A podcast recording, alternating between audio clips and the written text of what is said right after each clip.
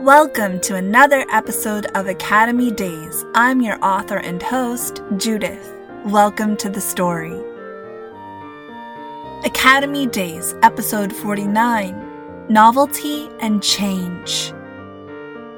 Lacey Winters stopped at the foot of the stairs. Mom stood by the front screen door, eyes closed, her hand on the latch.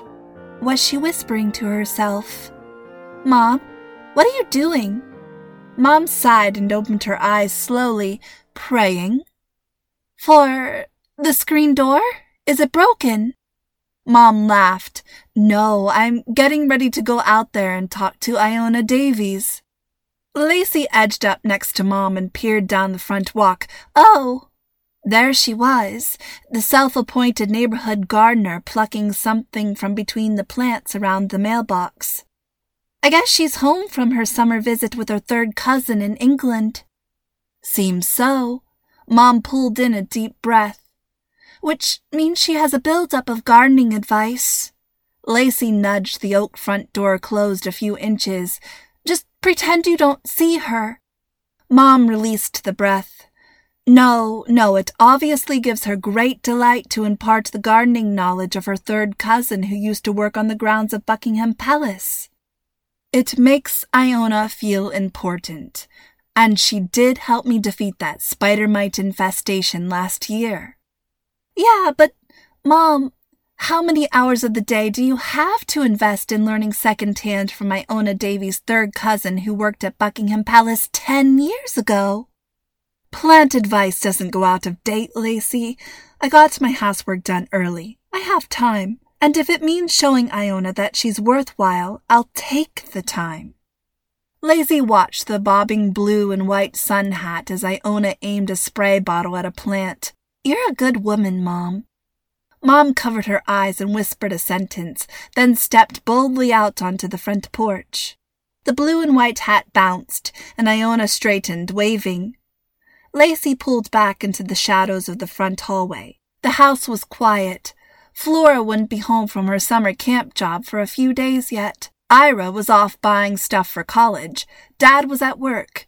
And Mom was learning all the latest lore Iona had picked up in England. This was the perfect time. Armed with snacks and drinks, Lacey retreated to her tower. In the attic, she'd found a small table which she'd painted white the Saturday before. The window seat was just the right height for a desk chair.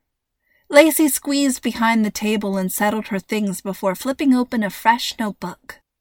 The book Flora had given her months ago, the book on how to write a novel, said to catch the reader's attention with the first line of the first page.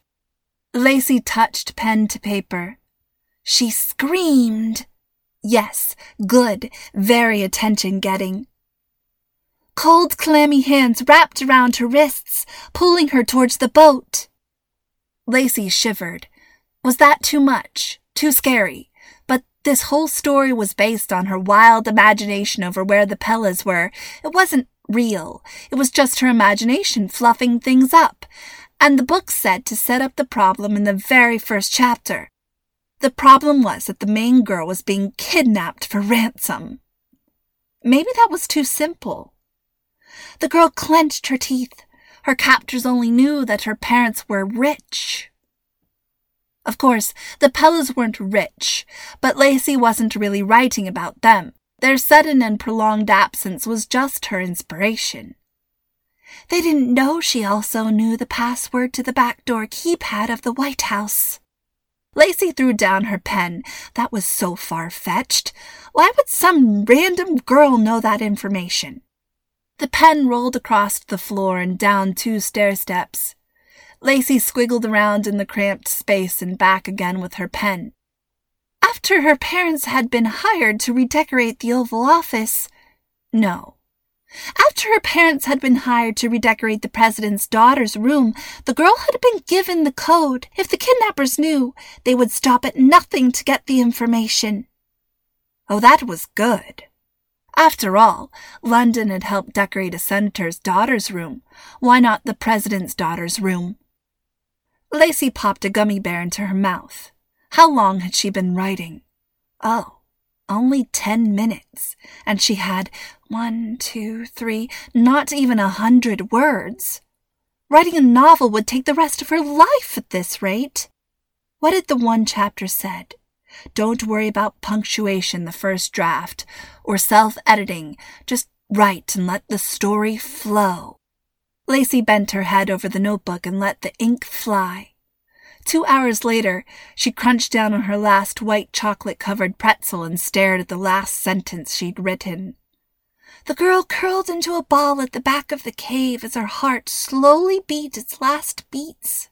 She would never see her parents again, but she had not betrayed her country. The code was safe. She could die in peace. What? She'd just killed off the main character. Lacey fluttered the fifteen pages of handwriting. It contained enough words for like three chapters. What was she supposed to write about for the rest of the book? And what was the girl's name anyway? Lacey, Mom called from downstairs. Lacey slapped the notebook closed and maneuvered around the table. A break. She needed a brain break. Then she'd rewrite that last page and let the girl live to see more adventures. Lacey, Iona wants to talk to you. Oh, why? The last time Lacey had grown something, it had been in terrarium jars for a science fair project, and nothing remarkable had happened except some weird looking mold. Come to think of it, she'd left those jars in the back shed. What did they look like now? Lacey turned the corner onto the main flight of stairs. Lacey, love? Iona always spoke with a slight British accent after visiting her third cousin. Hi, Miss Davies. Lacey came to a hovering stop on the bottom step of the staircase, fingers tracing the wooden curlicue that finished off the railing. I was just telling your mum that I want to start a garden club in Easton, including a junior chapter. What do you think? Well, I don't really garden. That's the point, dearie. The younger generation needs to know how to survive without depending on factory food sources. My third cousin, who worked at Buckingham, is starting a junior chapter where she lives and we can have a sister group and share ideas and send photographs back and forth. Oh, um. Lacey darted her eyes towards her mother. Save me. Oh, Iona, that's so kind of you. Why don't you touch base with us when you've got your plan settled for the group? Lacey'll let you know then what she's decided. Iona nodded. Perfect. I do need to write up the bylaws for the group, and I've got scads of ideas for instructive pamphlets and outings. Sounds like you're going to be busy, Mom said. Lacey rubbed her left foot against her right foot. Well, I'd best get on down the lane then. Have you seen the McAllister's front garden with the bird bath? It's disastrous, really embarrassing. Fungi and the marigolds are just flagrant. Some people know nothing about balance, Cynthia. True, Mom said. Iona flapped her hat and plopped it back upon her head before whirling across the porch, gardening shears in hand. Mom shut the screen door and then the inside door before leaning against it. So, Lacey sat down on the steps. Does the front yard look like Kensington Gardens now? Mom swiped grass fragments off her shirt. Windsor. It's all about Windsor now. Iona's third cousin has a niece who works in the gardens there and knows all the things. Lacey rested her chin in her hands. What must it be like to work at places like Buckingham and Windsor? Not in the gardens, that sounded sweaty, but maybe inside, like as the Queen's secretary, or. Lacey jumped up and ran upstairs. Come down after a while to help me with supper, Mom said. Lacey settled into her crowded writing space again and tore out the last page of her story. She sent it in a crumpled ball against the attic door. I name you Zaima, and you shall not die. I have a new adventure for you. Chapter 2 In the Presence of the Queen. Two days later, Lacey sat in midweek service, tapping her feet against the support of the pew in front of her. She slid her hand into her shoulder bag, feeling the crinkled edge of her notebook. Ink had creased the pages as she'd filled half the notebook with Zaima's adventures. Maybe she should leave it in her bag, not show it to Miss Tomer after all. But who else would be able to read it and tell her if it was any good? The congregation stood for the closing prayer. Lacey edged into the aisle at the last amen. Okay, she wouldn't make a big production about it. Just slip Miss Tomer the notebook and ask her to read it if she had time. Please, help there not to be a whole bunch of people around her, Lacey prayed. Miss Tomer was turning towards the doorway that led into the Sunday school wing. Miss Tomer! Lacey caught up with her. Lacey, how's your summer? Ready for school to start again? Miss Tomer began pulling stuff off the bulletin board outside the toddler's Sunday school room. Summer's good, Lacey said. No need to respond to the second question. It might hurt Miss Tomer's feelings or something. I, um, wondered if you could, if you would, that is, if you'd mind. Lacey pulled the notebook out of her shoulder bag, I'm writing a story. Oh? Miss Tomer dropped a cardboard cutout of an unnaturally orange tiger and took the notebook and fluttered the pages. How fun! What's it about? Well, it's this girl who goes on adventures and stuff. Lacey bit her lip. Wow, fascinating. I wondered if, well, maybe you could look it over and tell me what you think. Miss Tomer nodded. Sure, this is great, Lacey. I'm actually thrilled you're trying something like this. Lacey twisted her fingers together. Really? Of course. Writers don't become writers unless they write. Lacey shifted from one foot to the other. Really, she might have a chance at being a writer. But my life probably isn't interesting enough to inspire anything someone else would want to read. Miss Tomer tucked the notebook into her own bag. Never underestimate how normal everyday activities might be inspiring your story ideas. Taking out the trash, meeting new people, trying something you've never tried before, anything might lend itself to your writing even decades down the road. Lacey shuffled, I'm not really good at doing new things. Miss Tomer pried out another staple and removed a duck with bulged, startled eyes from the board. Well, Lacey, I don't believe you. You just handed me proof that you try new things. And I heard you in London talking about riding horses. That was new, right? Just because you don't do zip lines and scuba diving doesn't mean you don't try new things. Just keep an eye out for opportunities. Lacey nodded, glancing towards the lobby. Her parents were probably ready to go, and the zebra holding up the welcome banner was grinning at her with bared teeth. The poor one and two year olds who'd passed by this bulletin board all summer. Thanks, Miss Tomer. You can give it back whenever. She hurried to the car. Anything could be food for writing. Thursday afternoon, Lacey propped her bike against a tree beside her driveway. The afternoon stretched before her, unhampered hours of reading time. Lacey, dearie, come over here. Just look at your mother's chrysanthemums. Lacey sighed, dropping a backpack of library books onto the grass. Those yellow and orange flowers. Why? Iona knelt on the sidewalk in front of the mailbox flower garden, a pile of weeds next to her. They're gorgeous! Your mum's yard will definitely be a stop for the Fall Junior Garden Club lecture tour. By the way, I've the sign up sheet right here. You can be the first on the list. Lacey swallowed. Oh, oh no. Then again, this was August. The days of a garden club had to be short lived at this point. But what if she ended up being the only one in the group and had to tag along after Iona all over town, learning about snapdragons and petunias? She had novels to write, and read. Here you go. Iona waved the clipboard. Lacey took the form and stared at the thirty blanks. Poor Iona. She'd be lucky to get five participants in this thing. Um, how often will this club meet? Bi weekly. Well, that was doable. Maybe. Lacey squeezed her eyes shut. Miss Tomer had told her not to take any experience for granted, not even taking out the trash.